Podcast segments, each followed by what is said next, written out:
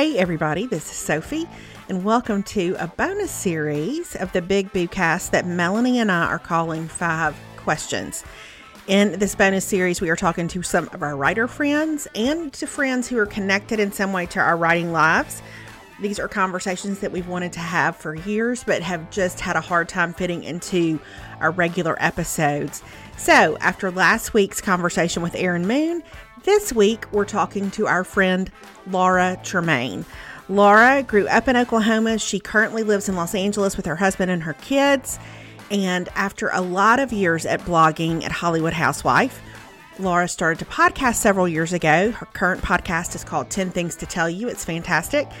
And she just published her first book, which is called Share Your Stuff, I'll Go First. So, we wanted to talk to Laura about her long-time dream of becoming a published author and how it has recently become a reality. And we're so excited to talk to her about her creative process and everything she's learned along the way. So, we hope y'all enjoy this week's installment of the Big Boo Cast 5 Questions with Laura Tremaine.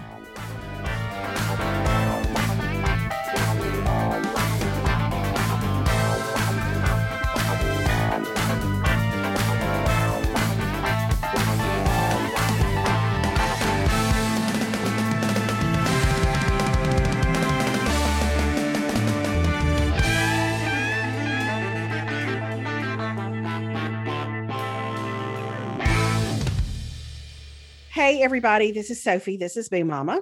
Hey, it's Melanie. It's Big Mama. Hey, I'm Laura Tremaine. Yay! We're so happy, Laura Tremaine, that you're with us. This is so fun to chat with you. I've listened to you for years and years and years. So thank you for asking me to come talk about writing and publishing. Well, and I feel like you're one of those online people that like you're a friend that I haven't met in person yet. You know what I mean? Yes. Like there's somebody that you've been following for so long where I'm like, how have we not met in person? Because it feels like we should have. Same, but I have met Sophie a few times, but most yes. notably, we had the best time as the very first ever mm. guests on the Popcast's first live event. It was so That's fun. Right. It was so fun. And and I don't know if you felt this way, Laura, but what I remember about that night, I was so nervous because and I was really mostly nervous for Knox and Jamie because they had never done that before. And I was like, oh, you know, this, feels risky. And I remember the, the main memory I have of that night is is watching Jamie and thinking, oh my gosh, she was made for this. Like she was made for this kind of thing. And mm-hmm. it was so fun. It was so easy. Well, my main memory of that night was that there was really no agenda. We just went up on stage and hoped for the best. Sort of like this podcast, Laura, actually. Yes. Like that's sort of how how we roll. But that's true. They were just like, it'll be fine. And then we'll ask you this and it'll be fine. Oh my gosh. And then we'll ask you this. And it was so, so fun. All right. So you have recently published a book called Share Your Stuff, I'll Go First. It really is such a brilliant guide to deepening relationships. And so we're going to ask you some questions just about your life and your writing and publishing and all that kind of stuff. Here's the first question, and this is about your life because you grew up in Oklahoma. You moved from Oklahoma to Los Angeles when you were 22, which had to have been just a tiny bit of culture shock. I don't know, maybe just a little bit of a of a cultural whiplash. But what uh, has occurred to both of us is that one must have taken so much bravery to make that leap. So we are curious to know what was the impetus that made you make that move so many years ago? What was the thing that kind of propelled you in that direction? Well, there were a few things, but probably the main one was just I had been in Oklahoma my whole life. I went mm-hmm. to college at University of Oklahoma mm-hmm. and I kind of ended up at college at OU because I had a lot of family ties there and I got a scholarship there, but I had wanted to go out of state originally. So then I had spent those four college years like sort of itching, you know, mm-hmm. to yeah. just make a big move. And then I made a um I mean, I studied abroad before my senior year of college and I just studied abroad in England, so it wasn't like, you know, the a huge cultural shift, but it was enough. It was my first time out of the country and it was enough to make me realize like, oh, I want to have a real adventure. Mm. I want to do something real crazy for my 20s. Now, in my mind, I thought I was going to go kind of do something real crazy. And then eventually I would come back to Oklahoma and marry a cute boy and have right. a million babies and do that. It's sort of what I thought was the bigger picture of my life. That's not how it worked out.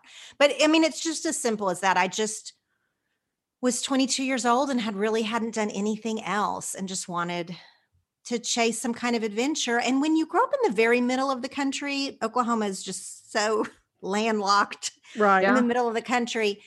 The the two extremes are New York and LA. You know, mm-hmm. those are the two coasts, mm-hmm. the two crazy cities. And New York was absolutely terrifying. Like I couldn't, I don't even know to this day how you get groceries in New York. It's so scary to me. Yes. And LA is um you know, you still drive a car. You, I mean, it just felt a little bit more familiar. Plus, I liked the Hollywood aspect and I liked the weather. Who doesn't? Oh, so I moved out mm-hmm. here without. I'd never, uh, I had never been here when I moved here. I had never even visited. Yeah. It feels like you're like us. I mean, you started like way back in the days of writing, back when there used to be blogs that people wrote and read and all that stuff. And so you started your blog, Hollywood Housewife, in 2010. Um, but one of the things you said in your book that so resonated with me is you said, when I started Hollywood House, Housewife, I ached for the type of girlfriends I'd known in Oklahoma. I wanted to be myself. I didn't want to be laughed at for the way I voted or what I thought about God. Um, I knew how to be a good friend, but the girlfriend code was different. So I took to the internet. And I thought that's so interesting because I think so many of us back in those days began blogging kind of out of a sense of loneliness mm-hmm. um, mm-hmm. and trying to be mom. I mean, I think that's why you had the mommy blog is we're all trying to figure out how to be moms and that's new. And we wanted to make connections that we were lacking in our real life. So, but how have you seen like social media? Because as we know, it has changed and how has it shaped kind of your personal creative space over the years and, and how you've kind of evolved from just a blog? Gosh, it has meant everything to me. Mm-hmm. And I'm mm-hmm. so proud to be part of that mommy blogging community that I truly feel like shifted the internet. Like, I really yeah. feel like women changed the internet when they got a hold of blogs, you know? I totally and, agree.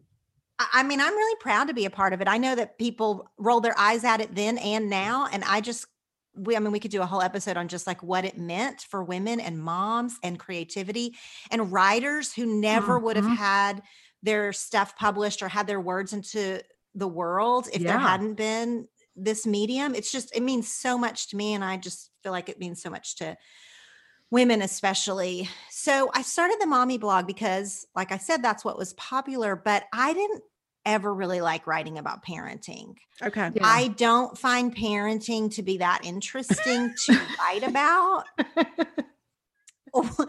and you know, I love my kids, but yeah. I was super lonely and I did not have any friends in Los Angeles with babies. Mm-hmm.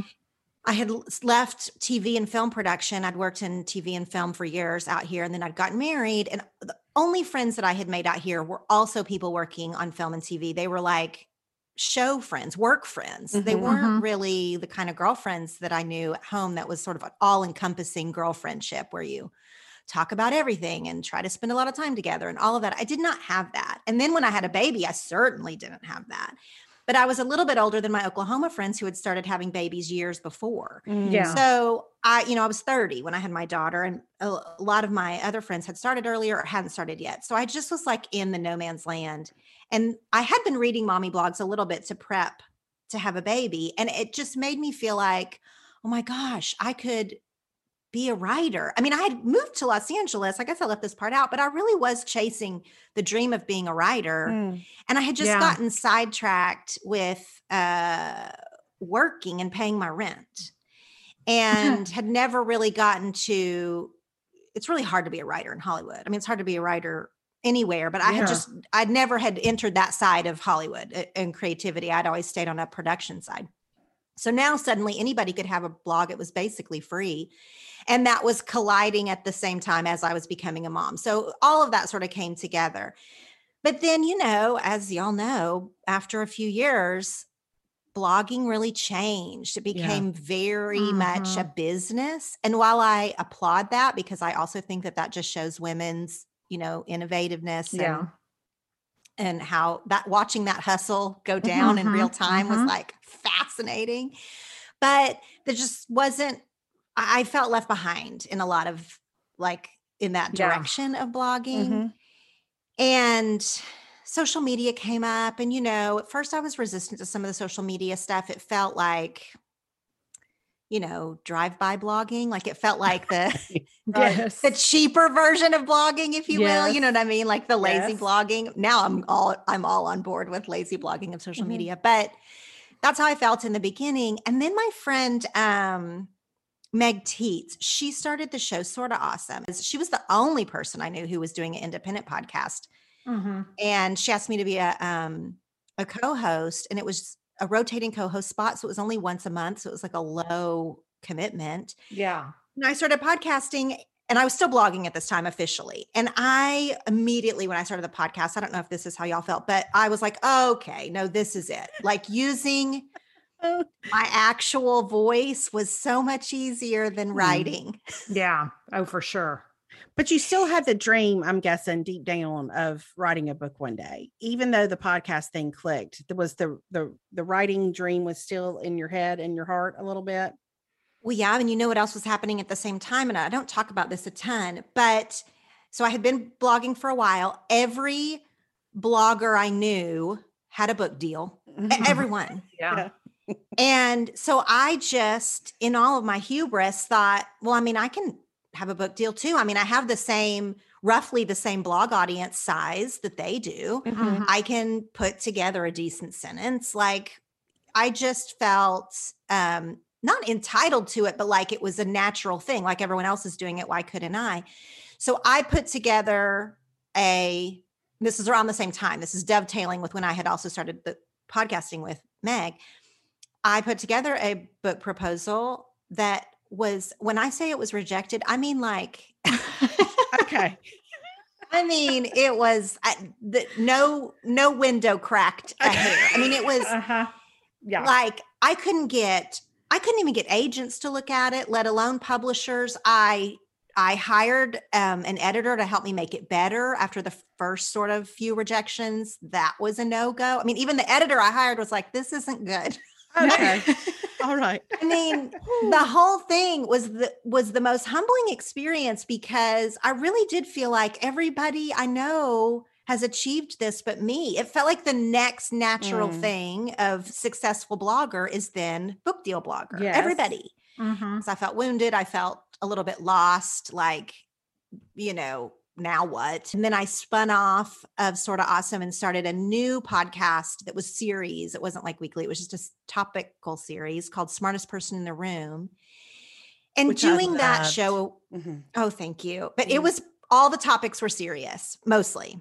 Mm-hmm. And so that kind of scratched my itch of kind of getting away from Hollywood housewife top, type content and getting to really talk about some of these things I really wanted to talk about religion, race, um, internet culture, um, mind body connection stuff, and like some of these things I really wanted to talk about that I got to talk about on that show. And then that sort of came to a natural close also. And so then I kind of I don't even know if this is answering your question. This is me. Just. No, this is great. no, I know. I love it. This is. I, I do too because there's an evolution here. It has changed and evolved over time organically. It's not a. It's not like you had some big strategy back in 2010 that you have no i had no did strategy right nor did i have a, a a thought of what pivoting means i mean like now uh-huh. when i look back i can sort of see the evolution like you're saying but at the time it felt like i was trying a lot of things that weren't doing that well. Mm. Like smartest person in the room was well received by its audience, but like it didn't get huge download numbers. I never monetized it. So I spent a ton of time on something for absolutely free. Mm-hmm. Um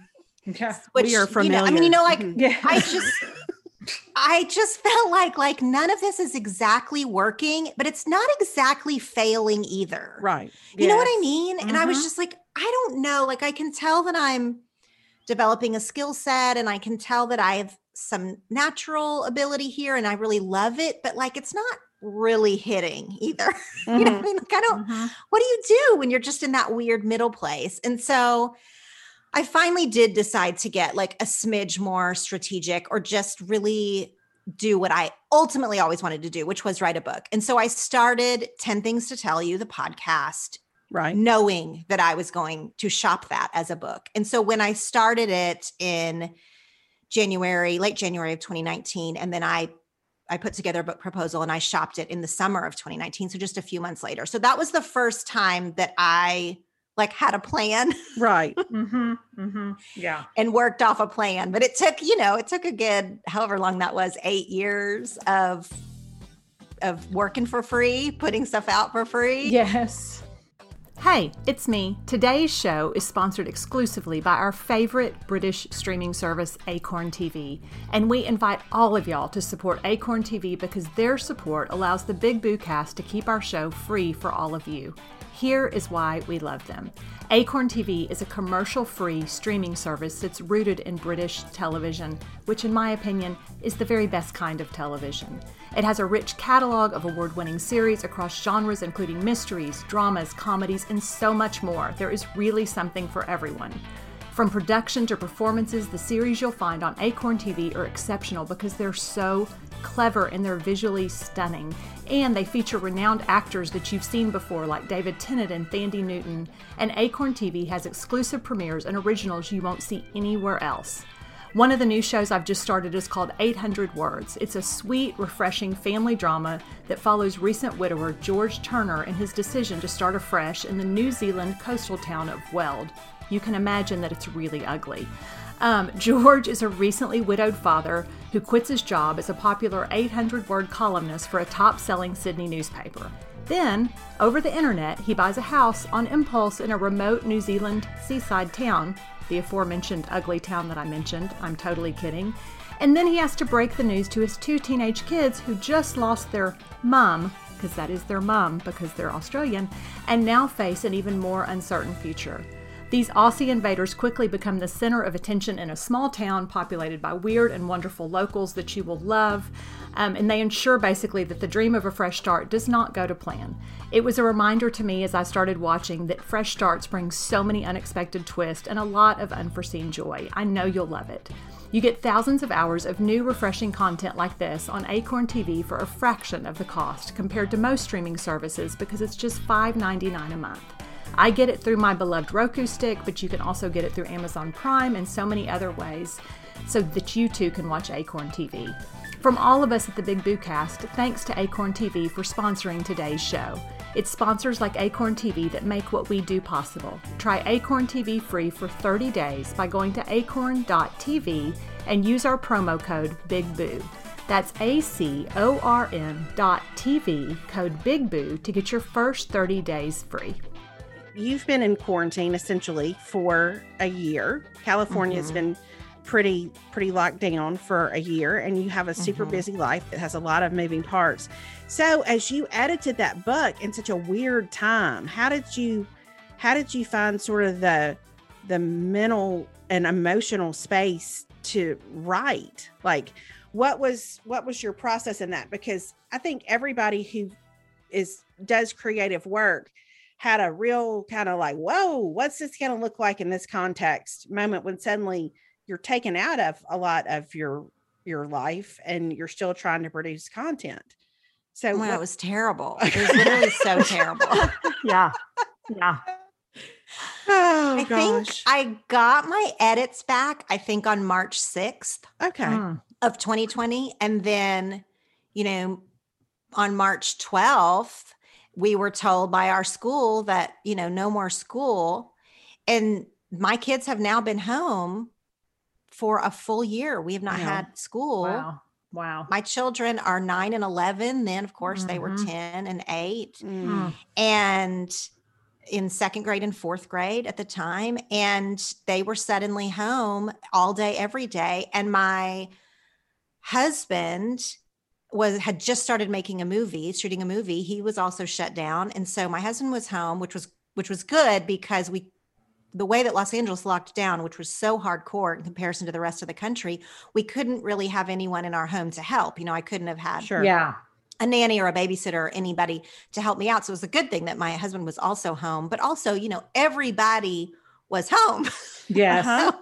Yes, exactly every, right. You know, our restaurants closed down, everything. So like we had to make every meal here. We, mm. um, it was a lot. And also I had never been edited before. Oh, oh yeah. Ever in my life you know, and everyone had prepared me. Every writer friend I have, which is established was many, everyone had prepared me for how hard the editing process was, but I completely prepared in the wrong way. So I prepared to have my feelings hurt. Like okay. I prepared mm-hmm. um like I tried to armor up emotionally, I guess, for the editing process. And actually, that's not what was hard about editing for me. Like I can be pretty reasonable. If mm-hmm. someone says to me, this sentence doesn't make any sense, and most of the time I can be like, no, you're right. Actually doesn't. Mm-hmm. Yeah. Um, that wasn't what was hard. What was hard about editing was just the every word of it. like yeah. every, yes. yes. It's permanent. It's there's so the thing about it being permanent and that you can't get your hands back on it. Like there's something about that I think that is especially challenging that and I second guess myself a lot when I edit too. Mm-hmm. So that's mm-hmm. that's its own thing. And I just think my sentences and the way I speak and everything, they just have certain grooves. I've just worn the grooves in them. And so yep. when someone says, this is a good point, but you have to start over and make it differently. Yes. I'm like, I don't, that's the point. I don't know how to make the point yeah. differently. Yeah. Like, yeah. Yeah. that is the point. Yeah. you know, I think that to me was the hardest thing where I was like, well, no, this is how I talk and I, I write like I talk. And so don't tell me I'm saying this sentence wrong because this is how I would say it. Like mm-hmm. this is, and but yes. it's that, but you're still wanting to be like, my biggest fear was I was like, I don't want them to be putting notes like not coachable, not, you know, won't take criticism whatever. So it's so hard between like, I'm not, I want you to make me better, but I also don't want you to make me not me. You know, like it, it's still got to sound like me. Yes. And I also thought, and I loved my editor. We ended up having a very amazing relationship, but after a little bit of a rocky start because she was a very seasoned editor and I had never been edited. And I thought that she was going to edit me like a, you know, high school English teacher does where they like mm-hmm. circle the word and say, you know, choose another word or whatever. That's what I thought it was going to be. Well, actually she just she just chose another word for me mm, at mm-hmm. first. And so I was like, "Oh no, no. No, no. No, yeah. you no choosing any words. You need to tell me if I need to choose a new word." And so but I didn't have the gumption to say that at the very beginning because I, I, was new, you know, but yeah. eventually we did work it out where I was like, I promise you, I will choose another word. Like, I'm not going to ignore your edit, but I would like to do that work. And so we ended up having, I mean, she made my book 40 times stronger, so much better. Yeah. But it did, you know, the first time you're working with an editor, you do have to sort of find a rhythm or find a a language together. And mm-hmm. so that was really hard to be doing that type of mental back and forth in the at the very beginning of the pandemic when you're like, well, is the world over? Does sure. any of this yes. matter? Yes. Um, is, this, is, this, book even going to come out at this point? Yes. Yes. Same, mm-hmm. because I had friends who their books were getting pushed or mm-hmm. they were coming out and not, you know, going to sell as well because they couldn't promote it, like all this.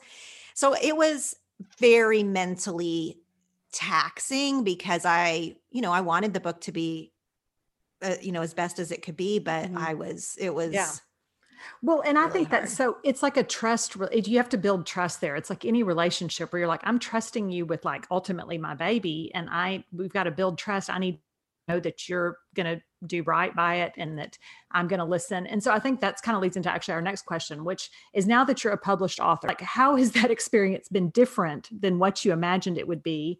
Um, and where has it been like what you thought or hoped it would be? Well, I'm only like six weeks out. So I, sure. you know, I feel like in some ways we could have a whole different conversation this time next year or whatever. Yes. But I do feel like, and I probably am not supposed to say this, I'm probably supposed to say something a lot more spiritual than this, but I do feel like there is a credibility to having this book that you can hold in Mhm. your hand that has my name on it. Like I feel like all this time I had been chasing credibility a little bit. And that's what I was So saying earlier. And I just, I worked for so long for free. I gave out everything for free. I had a lot of issues with, um, you know, monetizing, charging people or, or Mhm. putting a, a charge on my own worth. Um, I had a lot of issues around that. Yeah. And so it has been really helpful to me to have a tangible product, like to say you can pay $16.99 and have my book. Mhm. That is to me like an easier thing to say than like um charging to listen to me talk or like any of the other ways that you can Yeah. monetize it's like a credibility thing to me to say like look someone believed i was worth publishing look x amount of people bought my book so it, you know it's been like not a worth issue on a soul level right. but right. a, a Mhm. little bit of a worth issue in a in a professional level you know of of like okay like i i published a book i think that there is a credibility there that i lacked for myself before and now i feel like i have and that actually matters to me and if i could say that i was above all that i would but i can't Yes. I get it. I totally get it. I- I think for our last question, our fifth question, I want to ask you something that you actually ask in your book. And I have to tell you, this particular part of your book made me so deeply teary eyed. Um, because the question I'm going to ask you is um, where are your magical moments, Laura Tremaine? And you tell one particular story in your book about somebody when you were at a, a conference, or I can't remember if it's a conference or a film festival with your husband, and somebody said that she saw an angel on each of your shoulders, a boy and a girl. Mhm. And like that, like I still right now I have chill bumps thinking about that. So as you sit right here, right now in in March of 2021, where are your magical moments? Well i'm going to say something real weird kind of Okay. Oh, I'm so happy. I'm we love excited. weird. We we love weird. Like I would not have said this a year ago. Okay. but I have just started to notice, and I don't know if it's because we've been in isolation for a year and you know, so like a lot of the busyness of our life has fallen away, or we're grasping on to anything, maybe a combination of both. But weird things have happened with me lately in the last month or so with animals. Okay. And I think that sometimes it, if we're just paying attention to signs that we're getting from God or the universe or however we want to think about it, and that they come, um, like they'll come a few different ways. So, like if it's with animals, you might have two different animal messages, or like with the stars, or with something a friend says, and then the other friend will say it later. You know what I mean? Like Right. they come, I feel like we get these messages a few different times, but they come kind of the same way. Mhm, So mhm. for me, I'll tell you this really weird story. I have not told this anywhere yet. oh yeah, excited. I had a socially distant cocktail hour with some girlfriends and we were sitting out we were all sitting outside i was in a friend's backyard and um the weirdest thing happened a praying mantis landed on my shoulder Okay. and i mean this was a big old praying mantis Mhm. yeah, and they're kind of creepy looking. and they're creepy. And then it jumped down to my knee, and I have a picture of it. I have my legs crossed. It jumped down to my knee, and it was just looking at me, and it was huge, and it would not leave. It would not leave. The praying mantis stayed on my knee for minutes, and everyone was joking. We all took pictures of it. Whatever. I Yes. have. I mean, a praying mantis is not a normal thing I see in my regular life ever. I mean, I don't. I don't even know if they're common to LA. I don't know. They're not normal. Okay. Yeah. So it was a weird. That's weird. Okay, right, fine. Mhm. So I come home kind of late from that from that dinner. I didn't tell Jeff about the praying mantis. I didn't even clock it as any kind of thing to pay attention to, other than it's just weird. Mhm. I go the next morning. So 12 hours later, I'm I live in a completely different part of the city than these friends I had drinks with. I I take my clothes off to get into the shower and I look as I open my shower door, you will not believe it.